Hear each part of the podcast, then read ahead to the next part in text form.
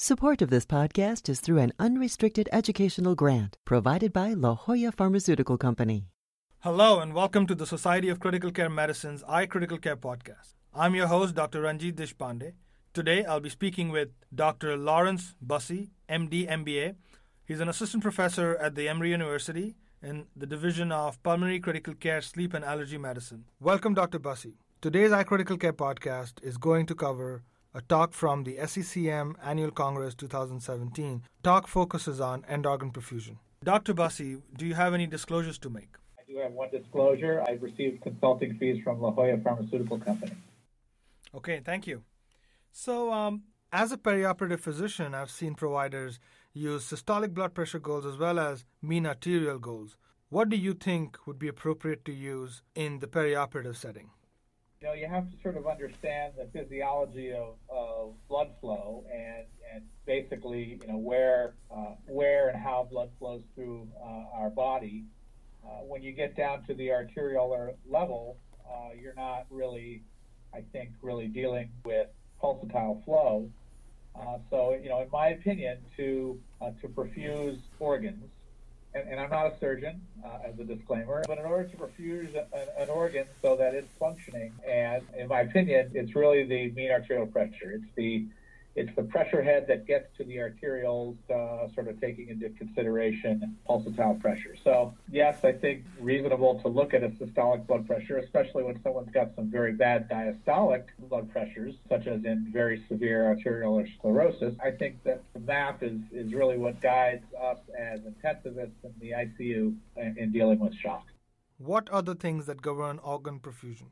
Organ perfusion uh, and blood pressure essentially uh, behaves according to an autoregulatory curve, and that's a, a classical curve that, that uh, I'm sure the listeners will remember from medical school, which is that blood pressure, uh, blood flow remains fairly constant over a, a, fairly wide range of physiological blood pressures, uh, and uh, and this is this is maintained by Uh, uh, very sophisticated mechanisms, uh, homeostatic mechanisms in the body uh, that that that allow for this fairly consistent blood flow through the autoregulatory curve.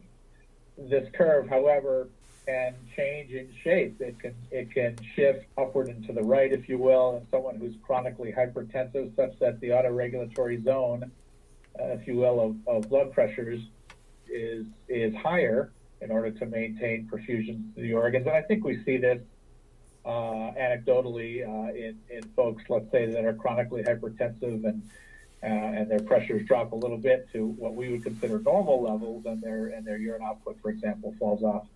Uh, but this curve can also change uh, its phenotype entirely, uh, such as in states of shock, where the this very sophisticated homeostatic milieu, if you will, of, uh, of, uh, of, blood pressure uh, maintenance breaks down, and the, the curve can flatten out and shift such that blood flow through organs, let's say in periods of bad shock, doesn't have the autoregulatory zone.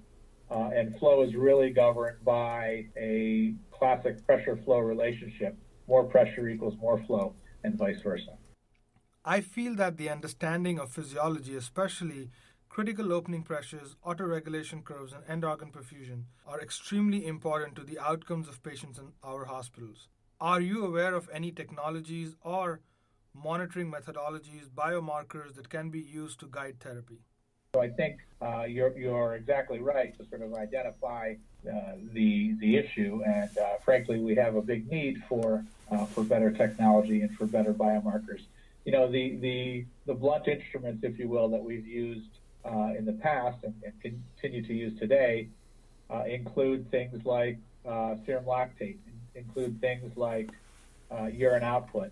As far as technology looking at actual organ perfusion, you know, absolutely, we've got some technology that that can look at blood flow on a microvascular level, uh, but that's not really realistic for the average patient in the ICU. That's that's also uh, fairly rudimentary technology. So, you know, we're left with looking at uh, proxies of organ perfusion, and that is things like that measure cardiac output, such as pulse, uh, pulse pressure uh, variation uh, and echo and I use in my ICU, I try to be as clinical as possible with my markers of organ perfusion, and that is I really rely on things like lactate, things like urine output, uh, and uh, and uh, and my physical exam, frankly, uh, you know, looking at looking at skin, looking at uh, neck veins, uh, looking at mental status.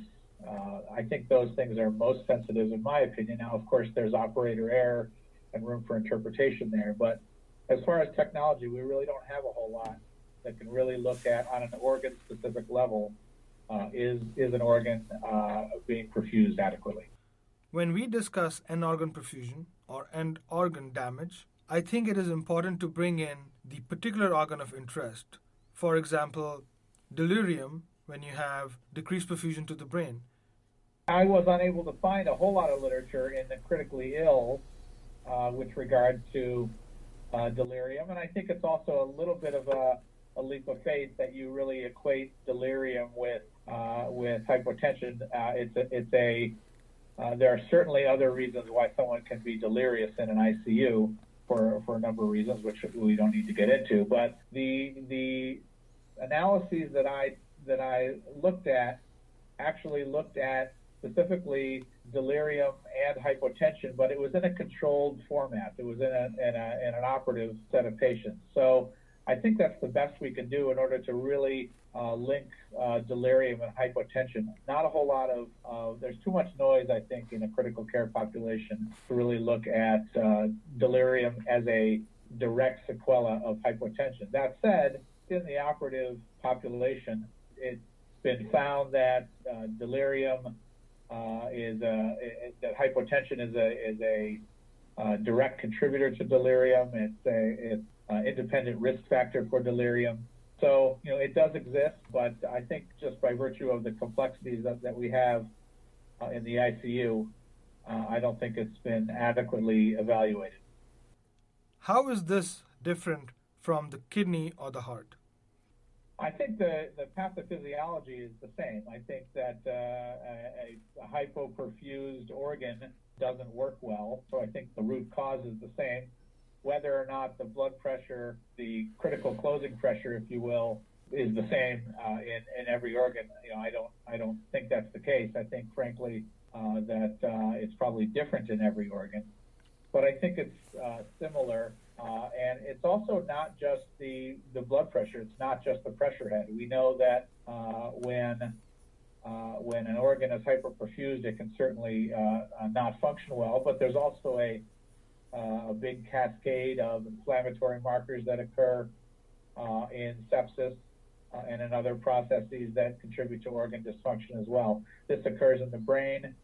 this occurs certainly in the kidneys. This also occurs in the heart. So uh, it, you know, it's an overgeneralization to say, oh, it's the same thing. We're just cutting off the blood supply uh, and nothing's going to work. Uh, it's a lot more complex. Now, that said, you know, when someone has cardiac arrest, none of the organs work. So we do know that at some point when there's absolutely no blood flow for some tincture of time, which is fairly short, the organs will, will all ultimately fail. Uh, but, uh, you know, when you're dealing with the nuances of evolving hypotension, uh, and hypoperfusion, I think it's a little bit more complex than uh, not enough pressure equals organ dysfunction. In the era of personalized or individualized medicine, how do you see us moving ahead with end organ perfusion on a bigger stage, and especially when we talk about blood pressure management? I actually do think that there should be uh, personalized medicine with regard to that stuff. The question is, how do we do it?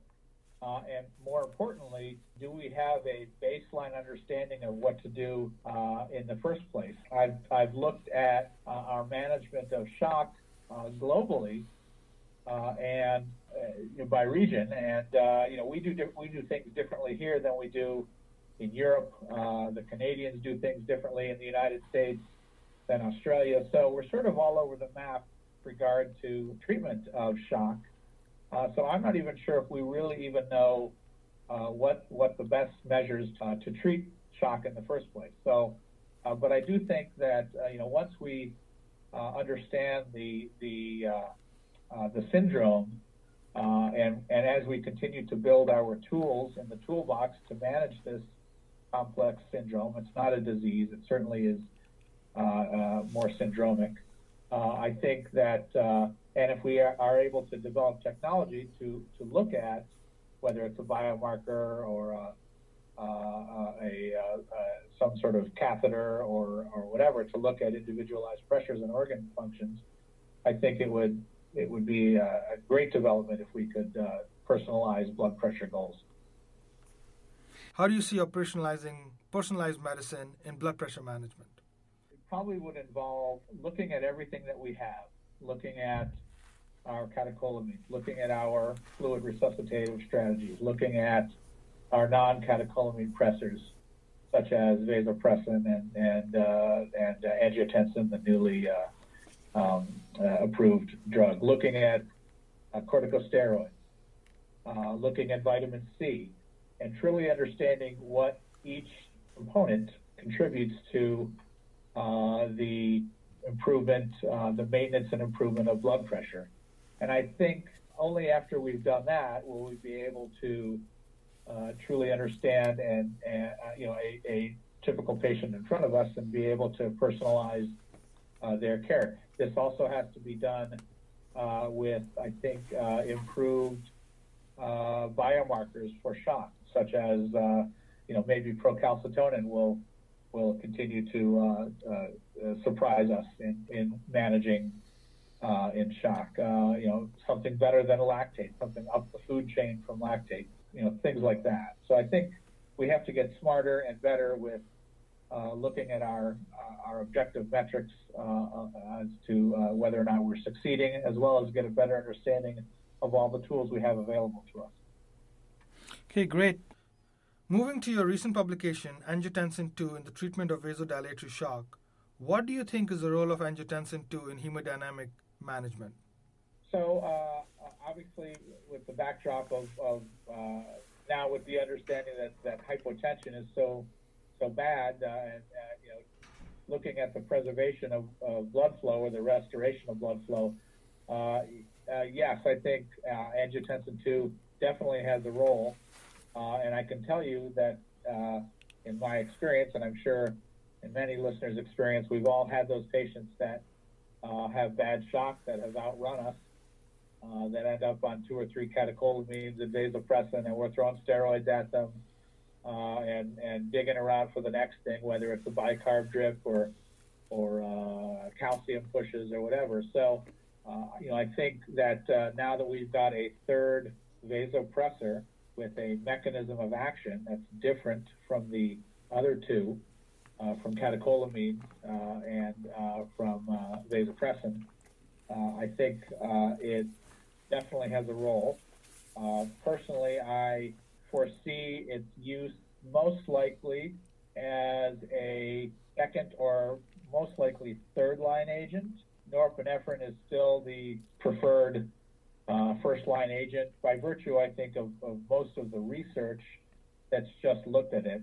I will tell you that, and I'm sure as you know, Ranjit, there's no pressor or combination of pressors that have been consistently shown to improve any mortality over any other pressor or combination of pressors. Uh, so we go with what we know the best, uh, which is norepinephrine as first-line therapy. You know, the most recent guidelines, the surviving sepsis, sepsis guidelines from 2016, uh, you know, still talk about vasopressin as, as the adjunctive, as uh, as uh, are epinephrine and dopamine in certain cases. But you know, even with those drugs on, on board, uh, we still see a fair amount of refractory shock. Uh, and I think it's that situation when, when one would turn to angiotensin II. I, I think that pulling it out of the uh, out of the crash cart when a patient is going down uh, is not the right time for it. I, I, frankly think that using it a little bit earlier in the course of the disease, uh, when a patient is salvageable, obviously that's our whole goal in doing what we do, so that that uh, that the patient can receive and be treated with multimodal therapy, low doses of multiple agents, which uh, all work to improve the blood pressure, and by the way, all have synergy. And uh, we can avoid some of the toxic uh, adverse effects of large doses of single agent therapy, tachyarrhythmias, for example, when, when catecholamines are used, or digital ischemia, for example, when high doses of vasopressin are used. So I think uh, its role as a as a pressor in a balanced approach in someone with high grade shock or, or fairly uh, resistant, uh, catecholamine resistant shock is probably it's, it's probably the best best place for it. Okay, great. Thank you for joining us today. This concludes another edition of iCritical Care podcast. Please check our website at www.sccm.org slash iCriticalCare for more information. For the iCritical Care podcast, I'm your host, Dr. Ranjit Deshpande. Thank you. Support of this podcast is through an unrestricted educational grant provided by La Jolla Pharmaceutical Company. Dr. Ranjit Deshpande. Dr. Ranjit Deshpande is an intensivist and an anesthesiologist at the Yale New Haven Hospital, YNHH. His interests include organ transplantation and point of care ultrasound. He currently is the director for transplant anesthesiology at YNHH. He is actively involved in resident education. Dr. Deshpande grew up in India and graduated from the BJ Medical College in Pune, India. He came to the United States to pursue a residency in anesthesiology at the University of Miami Jackson Hospital, after which he joined the Johns Hopkins University as a fellow in critical care medicine. His interests outside of medicine include spending time with his family, playing tennis, and squash. Join or renew your membership with SCCM, the only multi professional society dedicated exclusively to the advancement of critical care. Speak with a customer service representative or visit www.sccm.org/membership for more information. The iCritical Care podcast is copyrighted material and all rights are reserved. Statements of fact and opinion expressed in this podcast are those of authors and participants and do not imply an opinion on the part of the Society of Critical Care Medicine or its officers or members. To contact the editorial staff of the iCritical Care podcast with questions, comments, or ideas, please email icriticalcare at sccm.org or info at sccm.org.